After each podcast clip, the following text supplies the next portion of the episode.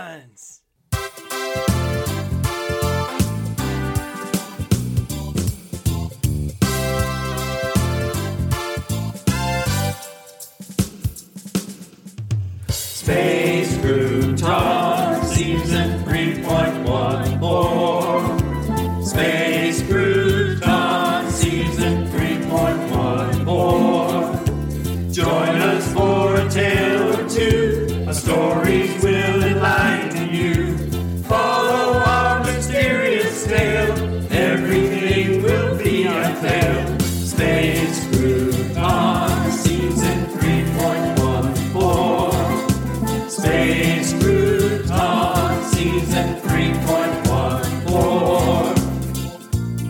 The ratio of the circumference of any circle to the diameter of that circle, regardless of the circle's size. This ratio will always equal pi. Did somebody say pie? The Cordax left a residue with powers that were somewhat new. We traveled through both space and time, through snow globes, and it was sublime. Space Crouton Season 3.14. Say what?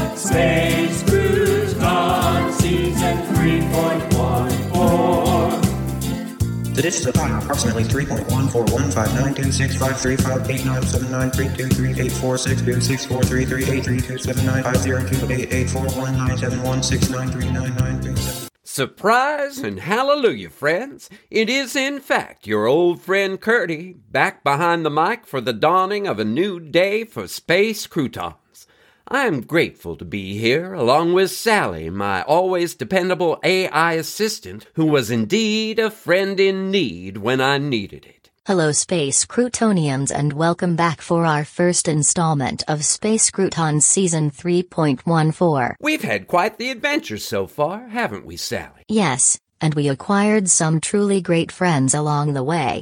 Shall I pull up the digital scrapbook I have been working on? Um, not just now, please, but what you say is so true.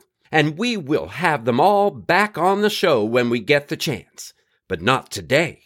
Today, I want to use our time together to fill in our audience on what it was like to be imprisoned with Curdy too, aka our original benefactor, who only pretended to take care of us until he thought he could just waltz in and take what he wanted, and worse, Curdy, are you okay? My sensors indicate your heart rate and blood pressure are rising, indicating a higher than safe level of anxiety.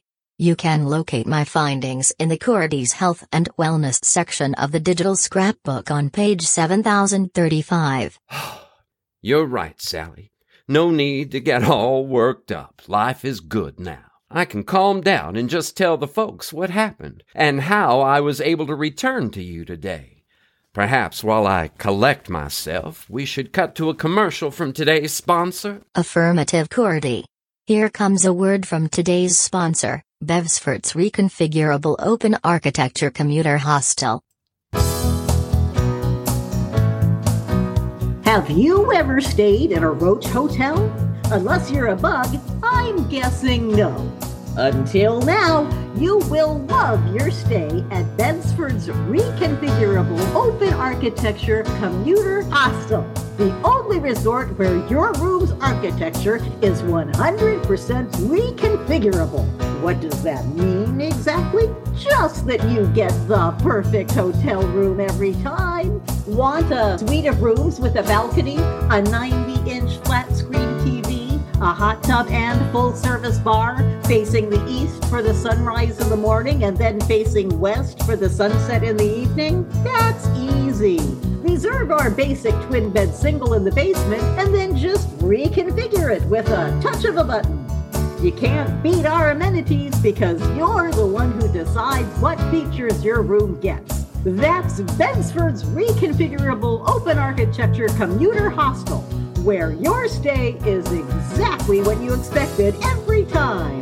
Reservations are non-refundable or transferable and cost an arm and a leg, or just your little children if they can wash dishes. Bedsford's Roach Motel is not located anywhere specific, so good luck finding it. Bedsford's Roach Hotel. Call us today. And we are back. Curdy, are you ready to tell our listeners how you returned to us? Yes, I think so. Here goes. Won't you all please join me now for a ride on the Curdy Gurdy?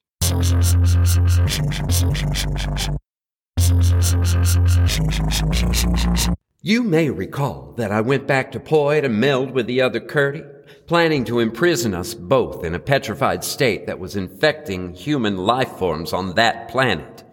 After all the despicable and dangerous things he did since coming into our lives, I saw no other way to protect everyone else should he now control me.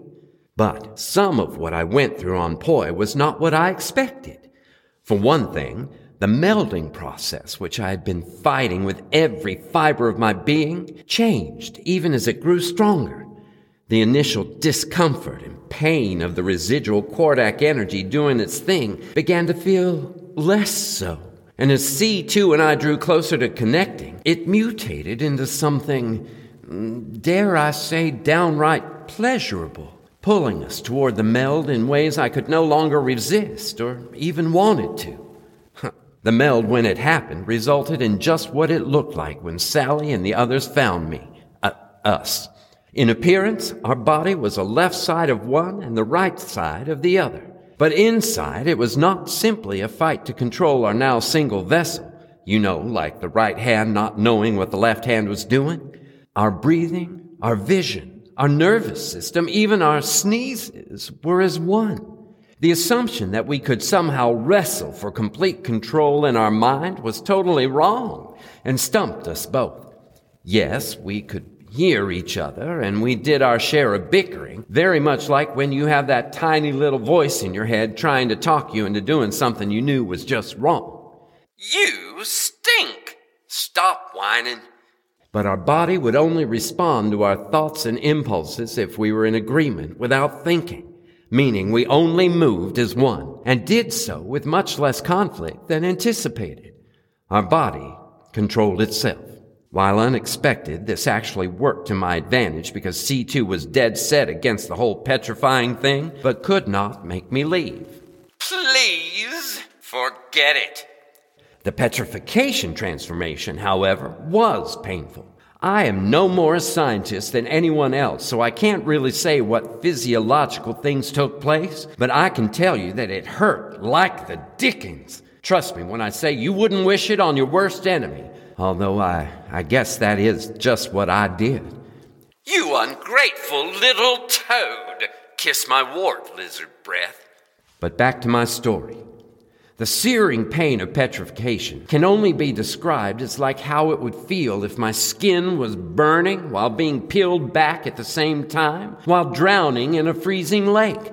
Sorry to be so graphic, but I can't sugarcoat it if I want you to understand.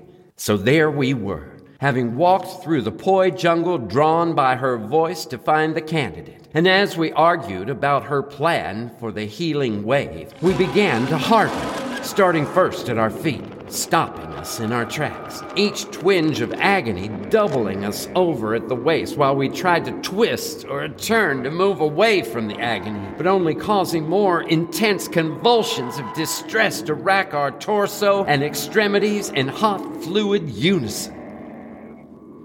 It took less than a minute for the transformation to happen, but in my our mind, the memory of the affliction replayed for days. Our muscles continually pulled up a residual ache, much like little earthquakes after the big one that did the major damage, and that caused all the trauma and anxiety to spill out again.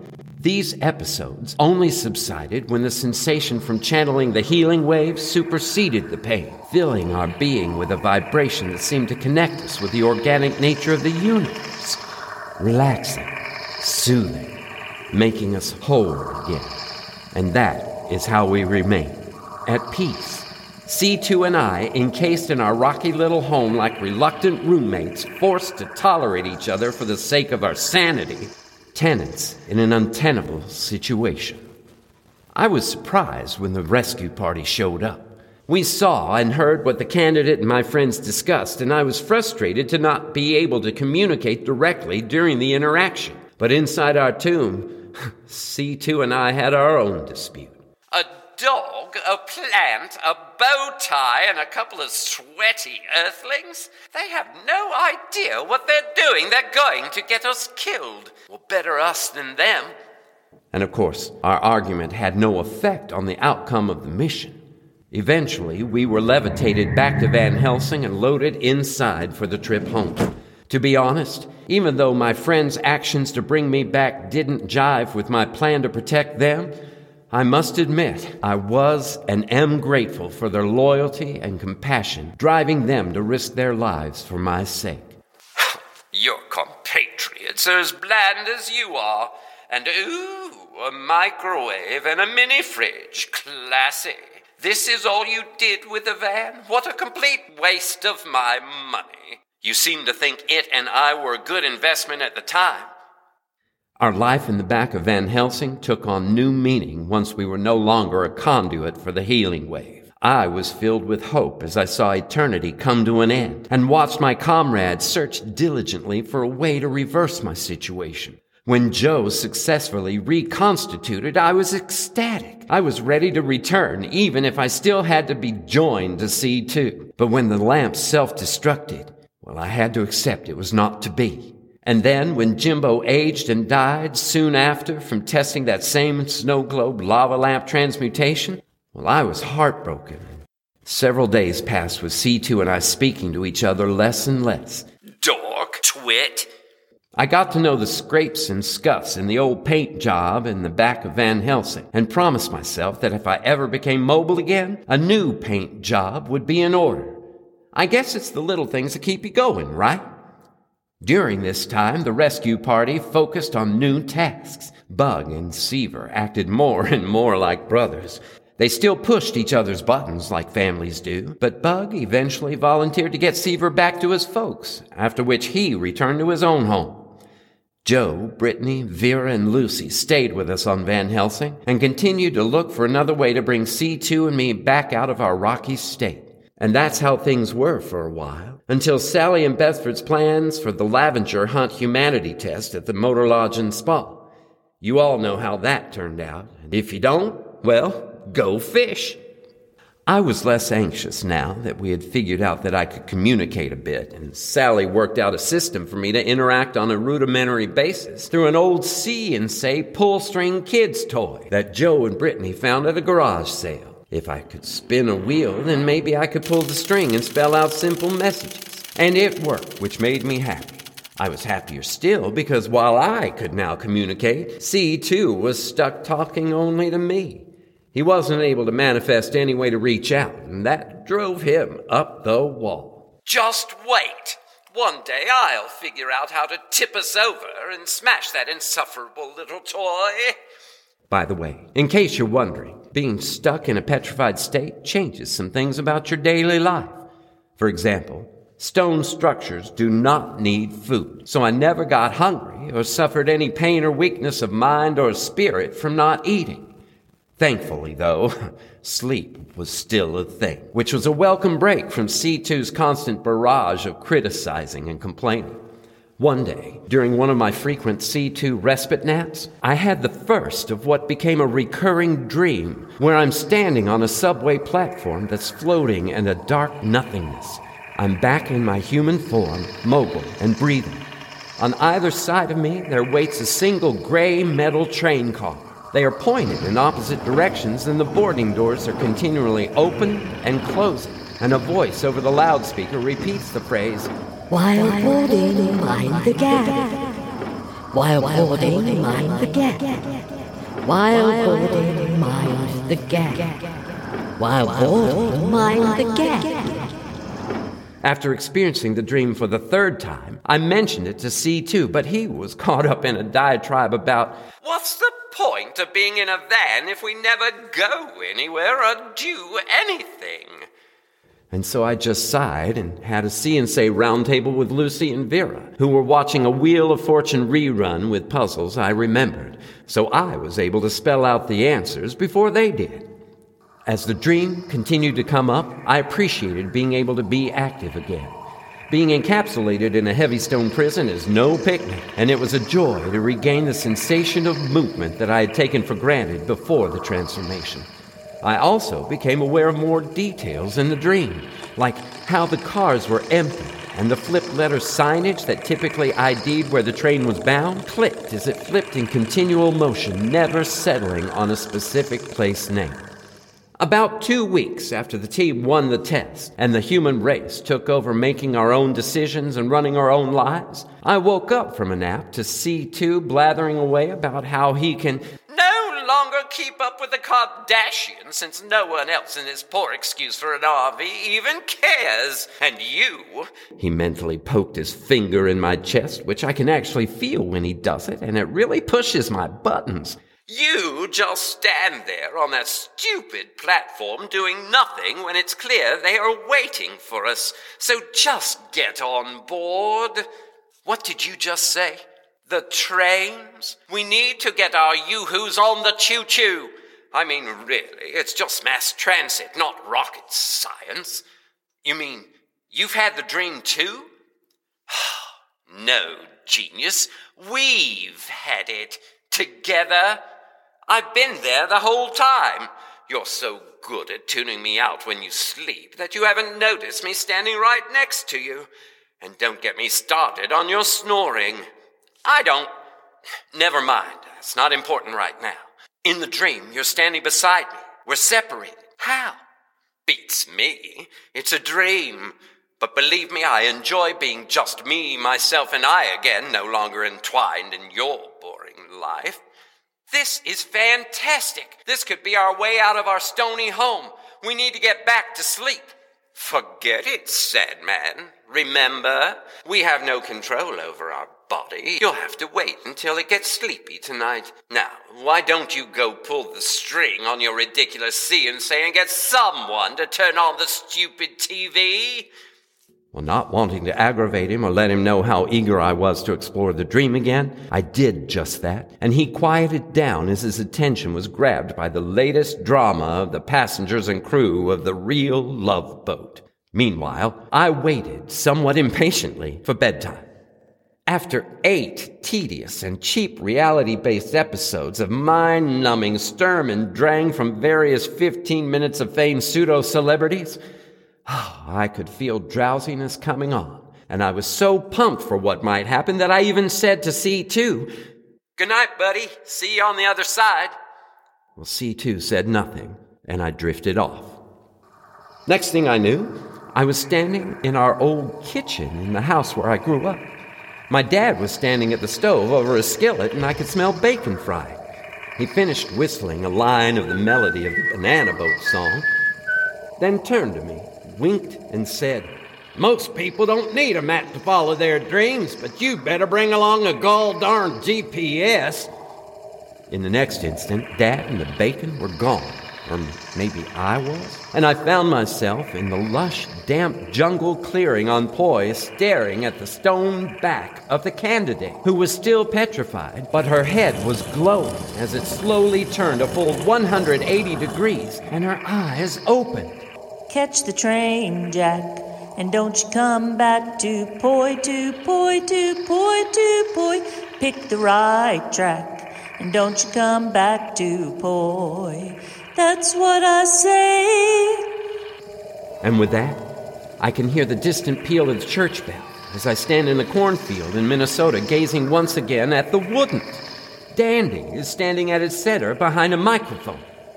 There are two penguins sitting in a bathtub on the subway train. One says to the other, Hey, pass me the soap.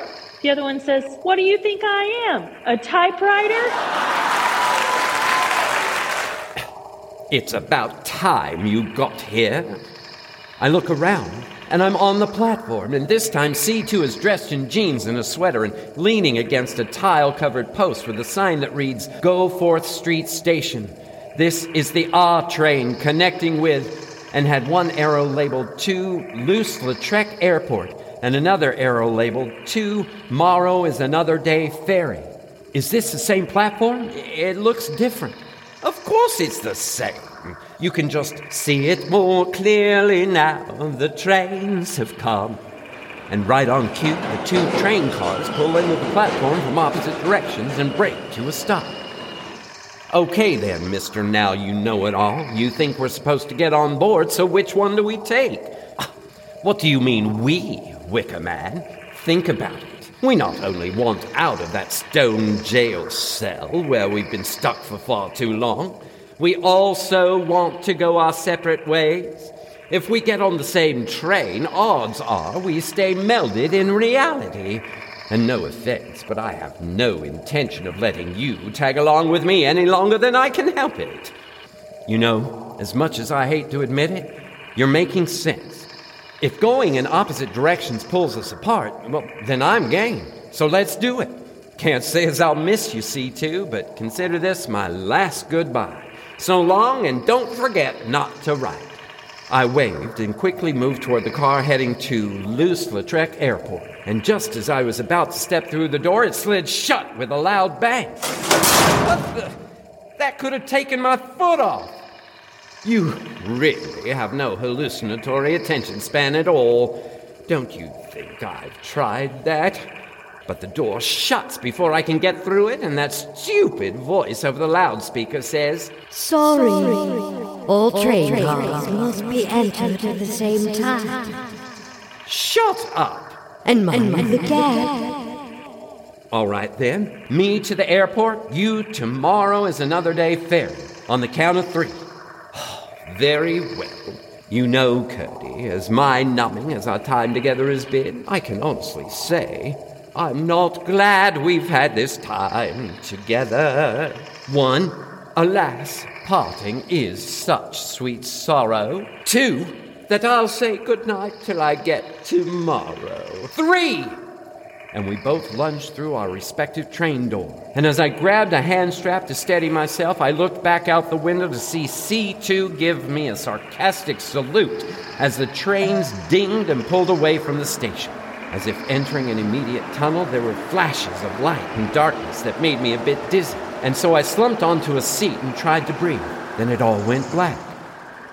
When I opened my eyes, I was sitting up against an old oak tree that I climbed as a child in the middle of Tri Hill City Park in Wicker, Delaware.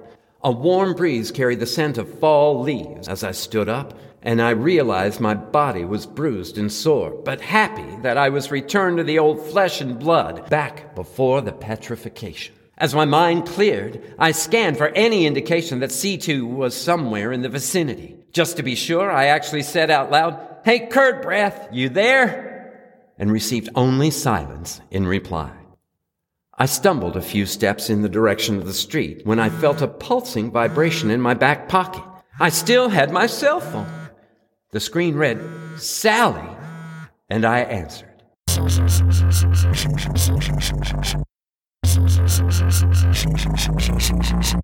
And that, listeners, was how Curdy came back to us. All we knew at the time was that the Curdy's statue began to glow and then dissolved altogether, leaving an empty space in the rear of Van Helsing.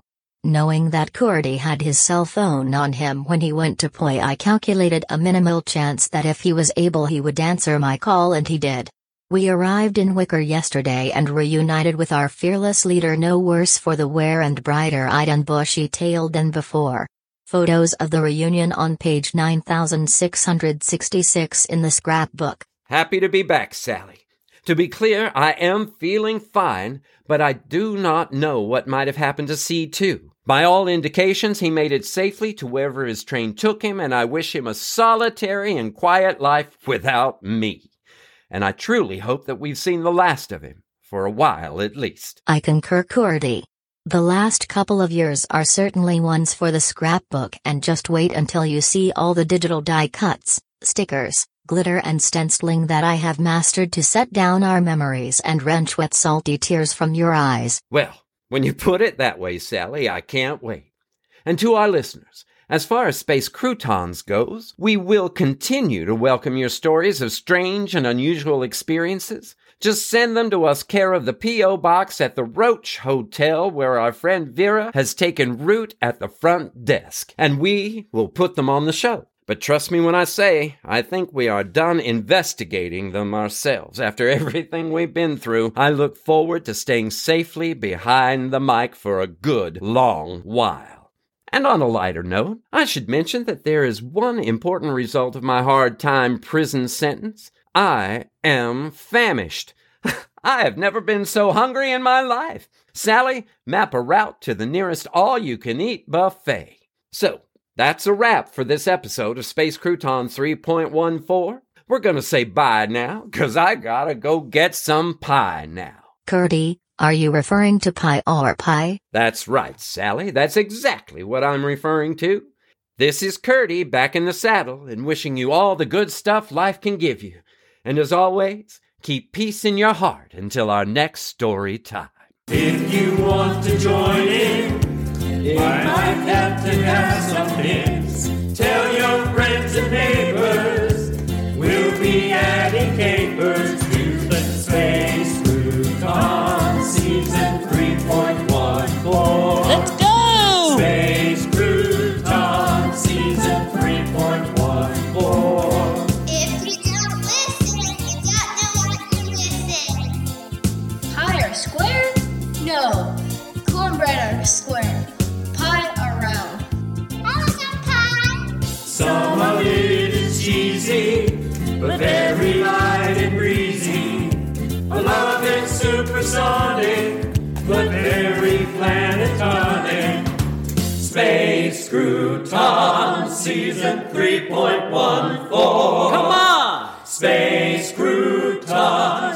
Season 3.14.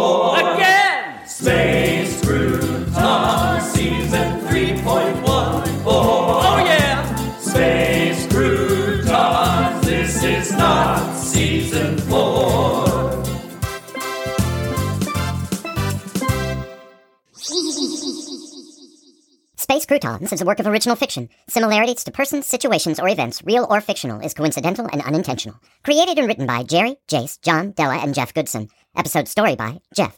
Original music by Della, Jeff, John, and Jerry. Production by Della, Rachel, Patsy Puckett, and Jeff. Featuring the voice talents of Patsy Puckett, Della, Rachel, Jeff, and Sally. Entire work copyright 2022 by Jeff, John, Jerry, Della, and Jace Goodson. This has been a Good Witch audio production.